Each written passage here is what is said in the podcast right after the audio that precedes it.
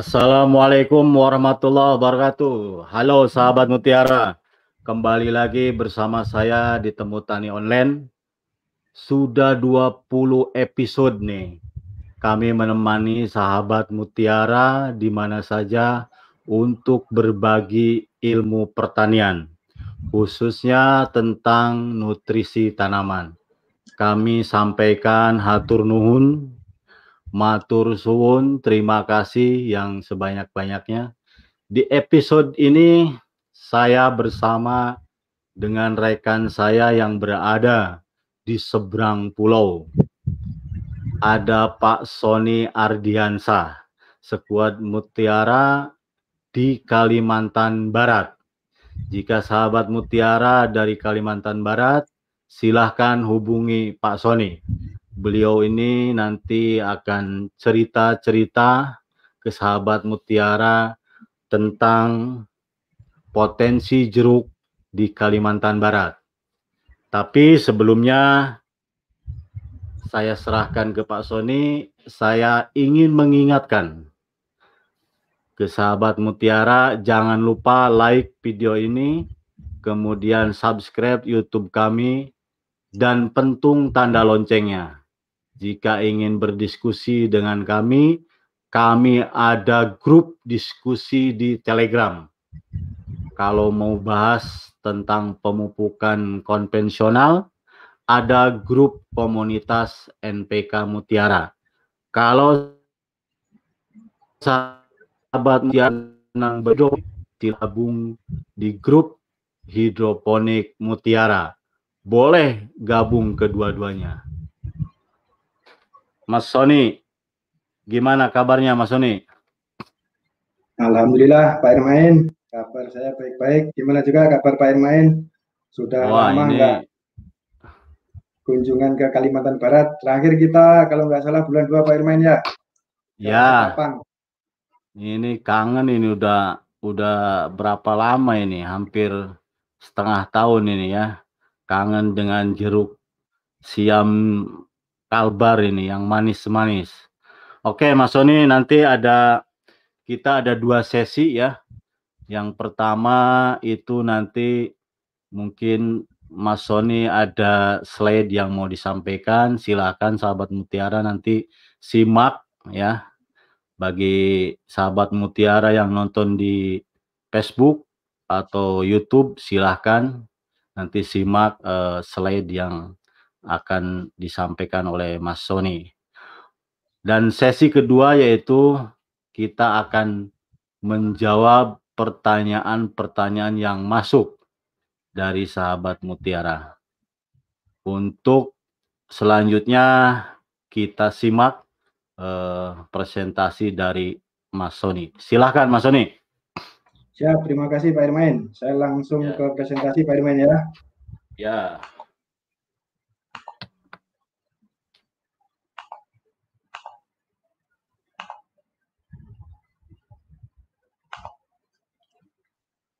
Pesona Jeruk Siam Pontianak.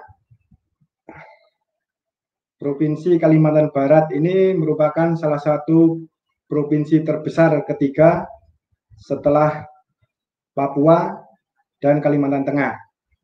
Jadi ibu kota provinsi Kalimantan Barat adalah Pontianak. Jadi luas provinsi Kalimantan Barat ini adalah 146.807 km persegi yang terdiri dari 14 kabupaten dan kota. Untuk batas-batas wilayah sendiri, bagian utara berbatasan dengan Sarawak, negara bagian Malaysia Timur, bagian utara berbatasan dengan Provinsi Kalimantan Timur dan Kalimantan Tengah, kemudian bagian selatan berbatasan dengan Laut Jawa, sebelah baratnya ada Laut Natuna dan Selat Karimata. Provinsi Kalimantan Barat ini juga identik dengan Tugu Katulistiwa atau sering disebut juga Pontianak ini atau Kalimantan Barat ini adalah bumi Katulistiwa karena ibu kota dari Provinsi Kalimantan Barat yaitu Pontianak ini dilalui garis Katulistiwa. Kemudian selain itu juga di Kalimantan Barat membentang dari Kabupaten Kapuas Hulu, yaitu Sungai Kapuas yang merupakan sungai terpanjang di Indonesia yang memiliki panjang 1086 km. Selain itu, Kalimantan Barat juga terkenal dengan jeruknya atau yang biasa orang menyebut adalah jeruk Pontianak. Mungkin bagi Anda yang berada di luar Pontianak, banyak yang belum tahu bahwa sebenarnya jeruk Pontianak itu bukan berasal dari Pontianak, melainkan berasal dari Kabupaten Sambas dan paling banyak dibudidayakan di Kecamatan Tebas. Ada beberapa varietas yang dibudidayakan di Kalimantan Barat, namun ada dua yang paling banyak dibudidayakan di Kalimantan Barat, yaitu jeruk siam atau jeruk siam Pontianak atau jeruk siam Sambas. Kemudian yang kedua adalah jeruk siam madu atau jeruk madu atau jeruk madu trigas. Kedua varietas ini memiliki kelebihan dan kekurangan masing-masing. Nah, ini untuk jeruk siam biasa atau jeruk siam Pontianak ini memiliki rasa yang manis, kulitnya tipis berwarna hijau kekuningan dan mengkilat. Kemudian tekstur permukaannya halus. Berat buah berkisar antara 98 sampai 113 gram. Kemudian jeruk madu atau siam madu atau madu trigas. Ini perbedaan yang utama dari jeruk siam biasa adalah di rasa. Jadi rasa jeruk siam madu ini ada sedikit asamnya, kemudian ada aroma khasnya juga. Selain itu ukuran dari jeruk siam madu sedikit lebih besar, yaitu berkisar antara 125 sampai 274 gram setiap butirnya. Selain itu, jeruk ini juga dihargai lebih mahal dibanding jeruk siam biasa. Biasanya dihargai sekitar 3.000 sampai 5.000 lebih mahal dibanding jeruk siam biasa. Namun eh, jeruk madu ini juga mengalami kendala dalam budidayanya, terutama adalah pecah buah. Jadi eh, informasi di lapangan pecah buah untuk tanaman jeruk madu bisa mencapai 70 sampai 80 persen. Jadi Eh, meskipun harganya mahal, cuma tantangan dari petani juga cukup berat karena kalau 70 sampai 80 persen yang pecah bisa dikatakan hampir gagal panen. Nah, wilayah Kabupaten Sambas sendiri, ini kabupaten ini terletak di sebelah utara dari uh, Provinsi Kalimantan Barat yang berbatasan langsung dengan Malaysia. Jadi di Kecamatan Palu atau di Aruk juga sudah di bangun PLBN yang menjadikan jalur lalu lintas untuk eh, warga masyarakat sekitar Kabupaten Sambas eh, ke Malaysia.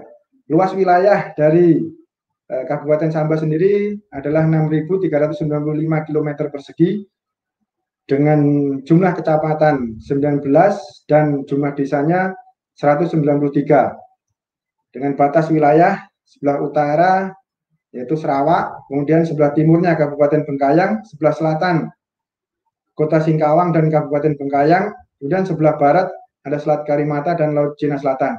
Kabupaten Sambas ini berjarak sekitar 227 km dari Kota Pontianak. Jadi kalau ditempuh dengan perjalanan darat memakan waktu sekitar 4 sampai 5 jam. Selain menjadi ikon jeruk di Kalimantan Barat, Eh, di Kabupaten Sambas ini juga menyimpan potensi wisata bahari yang cukup indah yaitu Pantai Temajuk yang terletak di Kecamatan Palu. Jadi Pantai Temajuk ini berjarak sekitar 170 km dari pusat kota Sambas. Jadi bisa ditempuh dengan perjalanan darat sekitar dua jam. Jadi pantai ini cukup indah, memiliki garis pantai sepanjang 60 km ini recommended bagi para wisatawan yang berkunjung ke Kalimantan Barat untuk mengunjungi pantai ini. Beberapa agen perjalanan wisata juga sudah membuka eh, paket wisata ke Pantai Temajuk yang disambungkan dengan ke Kepulauan Lemukutan yang berada di Kabupaten Bengkayang sebelah dari Kabupaten Sambas. Nah, untuk sejarah jeruk ini masuk ke kecamatan Tebas atau ke Kabupaten Sambas ini dimulai di tahun 1936 ini masuk pertama kali ke desa Segaran dari Tiongkok dibawa oleh Yun Kun, Bun Kim dan Bon Kim In. Kemudian dikembangkan oleh Haji Rani dan Lim Kim Sim dan dari rentang waktu 1936 sampai 1950 berhasil dibudidayakan sekitar 1000 hektar. Namun pada tahun 1960 terjadi serangan penyakit yang cukup parah. Pada waktu itu eh, busuk pangkal batang Eh, jadi cukup mengurangi populasi dari tanaman jeruk di Kabupaten Sambas. Kemudian rentang waktu tahun 1979 sampai 1996 ini adalah masa kejayaan jeruk di Sambas karena berhasil dibudidayakan seluas 10.000 hektar dan mampu berproduksi 26.000 ton tiap tahunnya.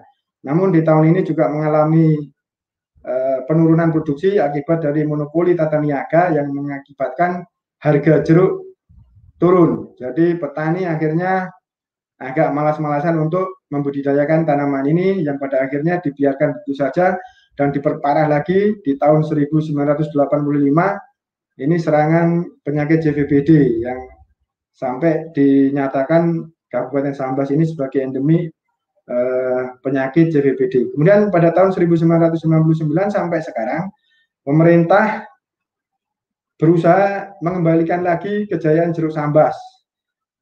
Jadi berbagai langkah seperti pemberian uh, bantuan bibit yang bebas penyakit CVPD, kemudian eh, bantuan-bantuan saprodi lainnya juga sudah dibangun sitrus center di Kecamatan Tebas yang membantu memberikan edukasi kepada para petani terkait tentang teknik budidaya tanaman jeruk yang baik. Pemerintah juga sudah menyediakan alokasi lahan sekitar 7.800 hektar. Jadi kemungkinan nanti akan menyampai 20.000 hektar tanaman jeruk untuk bisa mengembalikan kejayaan jeruk sambas ini. Untuk kelebihan jeruk sambas, yang pertama adalah rasa yang sangat manis, kemudian segar dan tekstur daging buah yang halus serta kandungan airnya yang cukup tinggi. Rata-rata BRICS yang jeruk siam ini adalah 12 setengah. Kemudian jeruk ini juga sangat populer di dalam maupun di luar negeri, khususnya di negara-negara ASEAN. Masa produktivitasnya juga cukup lama, sekitar 15 tahun, kemudian benefit cost ratio-nya cukup tinggi, 3,59. Jadi cukup menarik untuk dibudidayakan. Kemudian hasilnya relatif stabil, harganya relatif stabil dan cenderung meningkat karena permintaan jeruk ini uh, terus meningkat, apalagi pada masa pandemi seperti ini dan buah jeruk ini merupakan salah satu buah sejuta umat di mana hampir semua lapisan masyarakat mengkonsumsi buah jeruk. Nah, untuk sebaran tanaman jeruk di Kabupaten Sambas ini yang terbanyak memang di Kecamatan Tebas. Jadi total sudah 12.500 hektar, namun saya yakin angka ini akan terus bertambah mendekati ke angka 20.000 seiring dengan niat dari pemerintah untuk mengembalikan kejayaan jeruk sambas ini. Untuk produktivitas dan produksi jeruk di Sambas, rata-rata setiap tahun bisa diproduksi 120 ribu ton. Untuk produktivitas tanamannya berkisar antara 10 sampai 30 ton per hektar per tahun. Namun beberapa petani ada yang mampu memproduksi atau memiliki produktivitas sampai 40 atau 50 ton per hektar per ton, namun tidak banyak yang uh, mencapai angka tersebut. Untuk distribusi hasil panen, uh, selain untuk mencukupi kebutuhan lokal, jeruk sambas ini juga didistribusikan ke seluruh kabupaten di Kalimantan Barat, kemudian juga dikirim ke Kalimantan Tengah, dan juga dikirim ke luar Pulau Kalimantan, seperti ke Surabaya, Jakarta, dan ke Pulau Batam. Untuk pasar ekspor atau luar negeri, sementara masih ke Malaysia. Jadi seiring dengan dibukanya PLBN di Aruk, jadi pemerintah juga sudah membuka pintu untuk mengekspor eh, hasil-hasil pertanian termasuk jeruk, mengekspor hasil-hasil pertanian ke Malaysia melalui pintu PLBN di Aruk ini. Jadi eh, gara-gara ada pandemi COVID-19 untuk sementara eh, aktivitas lalu lintas dihentikan untuk sementara waktu. untuk fluktuasi harga jeruk di Sambas terjadi dua masa yaitu pada saat panen raya ini harga cukup rendah jadi eh, pada saat panen raya ini harga terendahnya di angka 2000 untuk harga tertinggi di angka 4000 per kilo namun di saat eh, bukan panen raya eh, harganya bisa mencapai 6000 sampai 9000 per kilo karena jeruk sambas ini eh, hampir ada sepanjang tahun jadi uh, untuk harga juga uh, mengikuti uh, kondisi barang di pasar. Harga di atas ini adalah untuk harga jeruk siam biasa. Namun untuk harga siam madu itu tentunya harganya akan lebih mahal dibanding harga uh, yang siam biasa. Biasanya sekitar 3.000 sampai 5.000 lebih mahal dibanding siam yang biasa. Ini fase pertumbuhan tanaman jeruk. Di pembibitan biasanya uh, selama 8 sampai 10 bulan. Jadi kita semai dulu untuk batang bawah. Untuk bibit di Kabupaten Sambas biasanya memakai bibit uh, okulasi mata tunas. Jadi batang bawahnya biasa memakai varietas Japanese citrus atau JC dan rock lemon atau RL. Jadi uh, kita menggunakan uh, okulasi mata tunas. Kemudian di masa vegetatif, ya selama tiga tahun kita rawat tanaman ini supaya uh, menjadikan tanaman ini tajuknya cukup menopang untuk uh, produksi nanti. Kemudian setelah empat tahun mulai bisa panen, jadi mulai dari keluar bunga sampai bisa panen itu biasanya dibutuhkan waktu selama 8 sampai 9 bulan. Untuk metode penanaman di Kabupaten Sambas ini biasa dilakukan secara monokultur. Ini khususnya untuk di lahan-lahan yang kering atau di perbukitan. E, namun untuk di lahan e, pasang surut itu dilakukan tumpang sari dengan tanaman padi dengan jarak tanam 4 kali 4 meter. Jadi untuk yang di lahan pasang surut selama tiga tahun pertama ini masih bisa ditumpang sari dengan tanaman padi. Pembumbunan dan pembuatan parit perlu dilakukan e, untuk menghindarkan genangan atau menghindarkan banjir karena e, dikhawatirkan pada saat curah hujan tinggi dan pada saat air pasang tanaman akan tergenang. Maka diantisipasi dengan dilakukan pembuatan pembumbunan dan parit-parit infiltrasi untuk menjaga sirkulasi air supaya tidak terjadi genangan.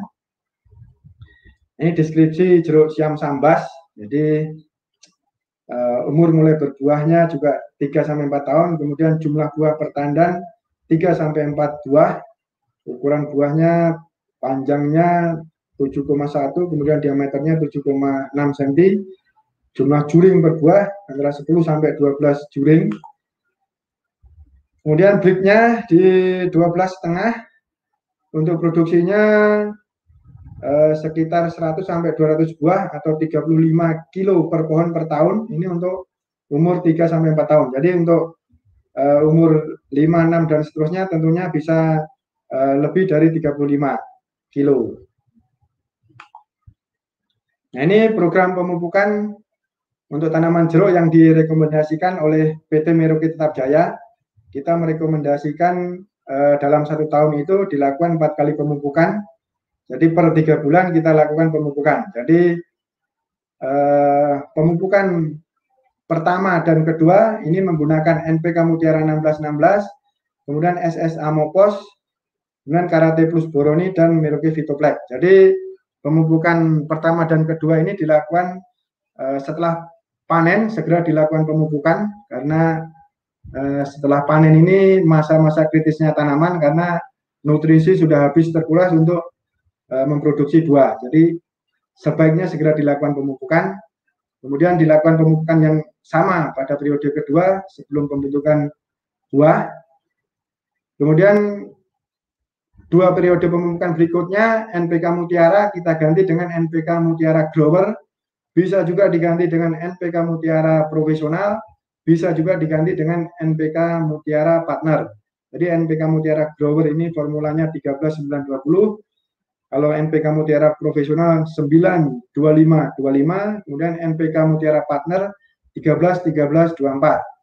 Jadi untuk pemupukan tahap ketiga dan keempat, SSA Mopos ini kita gantikan dengan subur kali. Jadi eh, kalau SSA Mopos tadi adalah pupuk nitrogen, fosfat dan sulfur, di mana fosfatnya nanti akan membantu eh, inisiasi pembungaan. Jadi harapannya nanti bunga yang terbentuk akan semakin banyak karena adanya fosfat.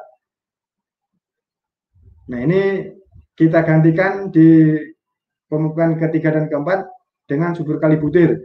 Subur kali butir ini adalah pupuk kalium, magnesium, sulfur. Jadi kalium dari pupuk subur kali butir ini sumbernya adalah kalium sulfat, jadi K2SO4 cocok untuk tanaman jeruk supaya jeruknya rasanya lebih manis, aromanya juga lebih keluar. Kemudian pupuk karate plus boron ini adalah pupuk kalsium, jadi banyak sekali petani jeruk yang belum e, memberikan pupuk kalsium, padahal pupuk kalsium ini juga dibutuhkan oleh tanaman jeruk, khususnya di tanaman jeruk madu tadi, jadi adanya kalsium dari karate plus boron ini bisa menekan eh, pecah buah di varietas jeruk siam madu.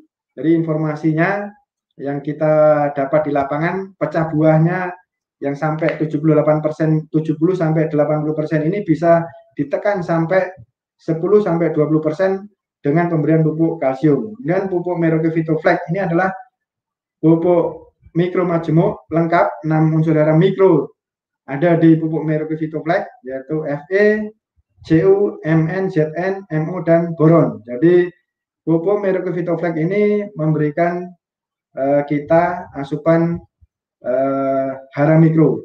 Karena apa? Biasanya defisiensi hara mikro ini terjadi di pucuk-pucuk tanaman. Jadi harapannya dengan pemberian pupuk Merauke Vitoflex terpenuhinya unsur hara mikro ini bisa memacu pertumbuhan pucuk-pucuk baru, di mana pucuk-pucuk baru ini tentunya akan membawa bunga. Kemudian untuk pupuk daunnya, kita bisa menggunakan Merauke MAP, Merauke MAGS, Merauke MKP, Merauke Kanit, dan Merauke Kalinitra. Selain itu, juga bisa digunakan Eh, profit seri dari PT Merauke Jaya yaitu uh, profit hijau kita berikan pada fase vegetatif, kemudian profit merah dan profit maksi kita berikan pada fase peralihan dari vegetatif ke generatif, kemudian profit oranye kita berikan pada saat fase generatif. Jadi uh, ini rekomendasi dari PT Merauke Jaya cukup lengkap, taburnya ada, aplikasi lewat daun juga ada. Jadi contoh karung-karung dari pupuk PT Tetap Jaya juga ada.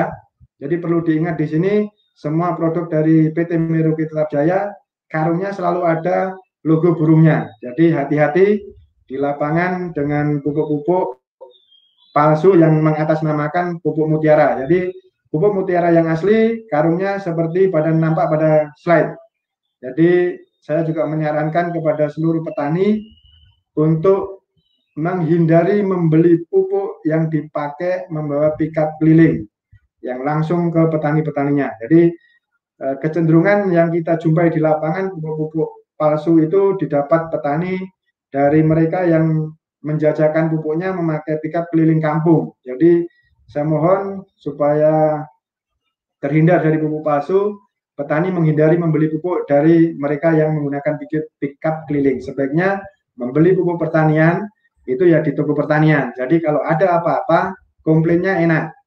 Ke toko pertanian nggak akan ke mana-mana. Tapi kalau yang pakai pickup keliling, kita mau komplain ke mana? Karena setelah diletakkan barang, pickupnya udah entah ke mana. Oke, ini analisa usaha tani untuk tanaman jeruk. Jadi tahun pertama, kedua, ketiga ini adalah tahun investasi karena tanaman jeruk ini belum menghasilkan apa-apa. Jadi di tahun keempat eh, kita asumsikan di tahun keempat ini eh, tanaman jeruk menghasilkan 25 kilo per pohon dengan populasi 625 pohon per hektar, maka dihasilkan uh, produksi 15,6 ton per hektar per tahun. Dengan harga 6.000 maka di tahun keempat kita juga sudah menutup investasi tahun pertama dan tahun kedua serta tahun ketiga bahkan sudah ada sisanya atau keuntungannya. Dan di tahun kelima keuntungannya akan semakin lebih tinggi karena eh, produksi juga semakin tinggi, kemudian biaya operasionalnya juga semakin sedikit.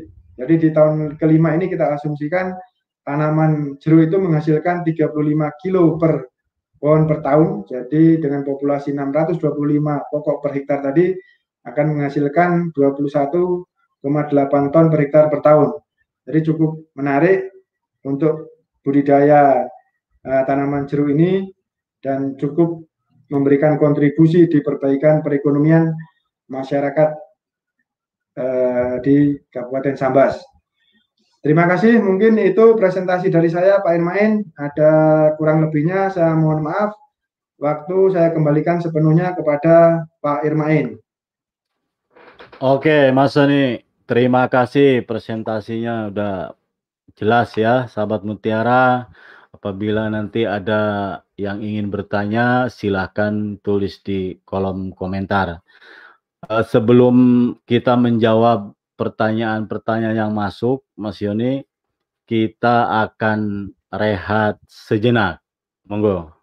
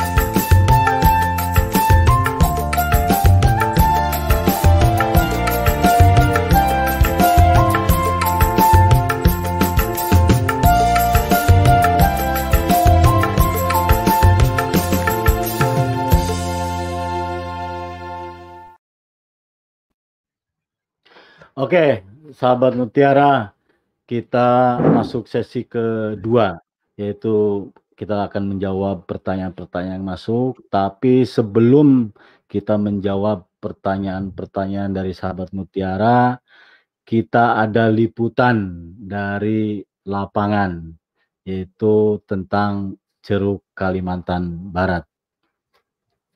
Selamat